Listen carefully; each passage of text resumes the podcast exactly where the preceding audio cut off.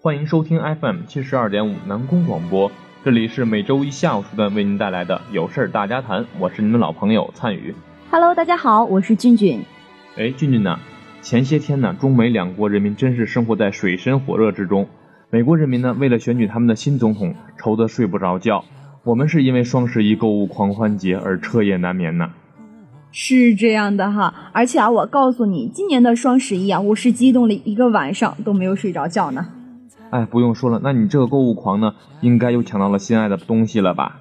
呃，今年虽然说抢到了一些心爱的东西啊，但是没有像从前那么疯狂的买了。呃，这个双十一我还是很理智的。嗯，其实我也和你一样，也倒是很理智的。主要是因为啊，一是知道我这个破手机网速有多慢，二是觉得呢等快递实在是一种煎熬啊，所以这个双十一几乎没有买什么东西。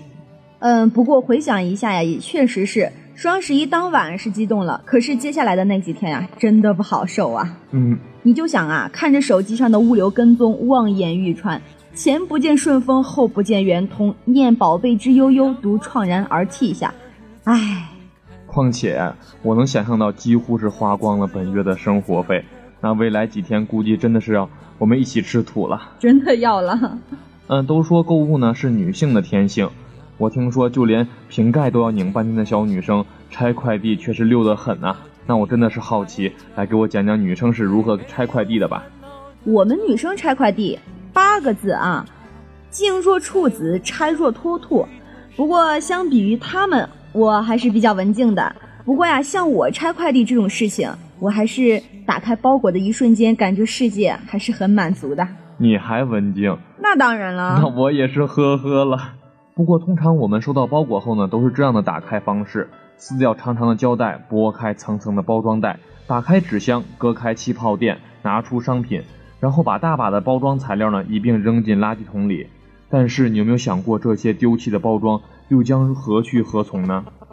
这个哈，我倒是还真没有想过。我就觉得吧，那些垃圾可能都是会被再利用的，比如那些纸箱，回收以后捣碎回炉再利用，应该对环境啊什么的不会产生太大的影响吧？我以前呢也有像你一样的想法，难道不是吗？嗯，真的是我们理解错了。事实呢，真的并不是如此的。我来告诉你个触目惊心的数字吧：快递包裹每一年就能产生数百万吨的垃圾，缠绕包裹的胶带呢能绕吃到四百二十五圈。我的天哪，这也太多了吧！那双十一购物节到现在也进行了有八年了吧？这每一年产的就有这么多垃圾，那对环境来说应该是个很大的负担呢。谁说不是啊？我记得好像去年的中国快递就已经进入了两百亿件的时代。网购市场的发展，同时也带来了无数个废弃快递包裹垃圾的问题。快递垃圾存在的问题呢，并非是对人体的伤害，而是总量比较大，从而对环境产生较大的压力啊。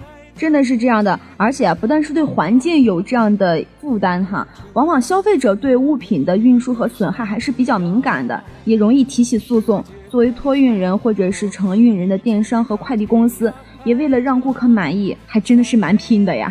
就不说那些大快件了，通常哪怕是很小的商品，也要层层包裹，先包个纸盒呀、纸箱啊什么的，再放进缓冲物。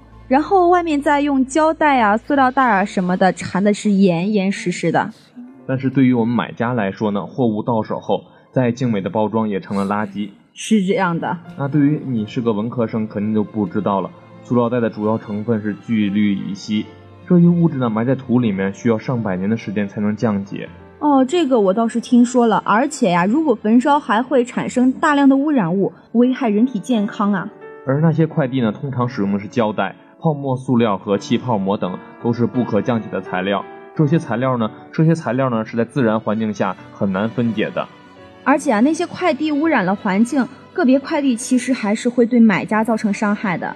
嗯，就记得看过一个新闻，是厦门的一个名叫“当时我就懵逼了”的女网友啊，她当时收到快递的时候忘乎所以，手口并用的拆开了快递，结果没过几天皮肤就出现了过敏症状，就连嘴巴也开始溃烂了。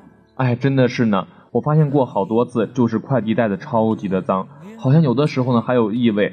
像这些东西呢，没有一个较为安全的环保处理方式，就直接扔掉了，真的不知道会造成多么大的环境污染啊！而且，如果这些垃圾能够再回收利用，你就会发现，其实快递废物中蕴藏的可再生资源数量还是十分可观的。嗯，我查过专门的资料，单是说快递垃圾中的废纸箱子，一吨废纸箱回炉化浆能产生零点八吨的再生好纸，可节约十七棵树呢。而如果真正做到严格分类，真正用于填埋和焚烧的垃圾只会占到垃圾总量的百分之十呢。哎，对了，我还听说有个什么菜鸟绿色联盟。嗯，这个我也听说过。嗯，这个联盟呢，已经开始对天猫超市使用了快递纸箱进行回收了。我觉得这还是一个很好的开端呢。我也希望未来呢，不单单仅回收纸箱，那些废胶带、泡沫塑料等呢，也能找到他们能合理再回收利用的方式吧。是的，其实国际上呀，也有一些国家已经通过了立法，或者是运用技术标准对商品包装进行规定。